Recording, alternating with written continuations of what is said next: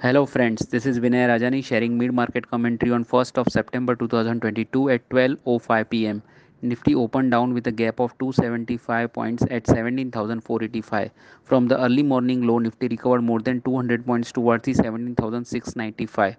Today's Nifty low and open is same so far, which shows bullish sentiment in intraday.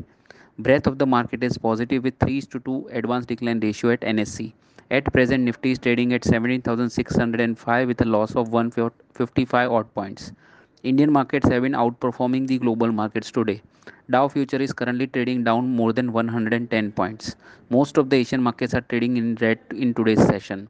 Stocks like Zomato, Ashok Leyland, Bajaj Finserv, Tata Consumer and Bharti Airtel are major gainers in today's session, while stocks like TCS, Infosys, Reliance Industries, HDFC Limited and Bajaj Finance are major losers from high turnover stocks.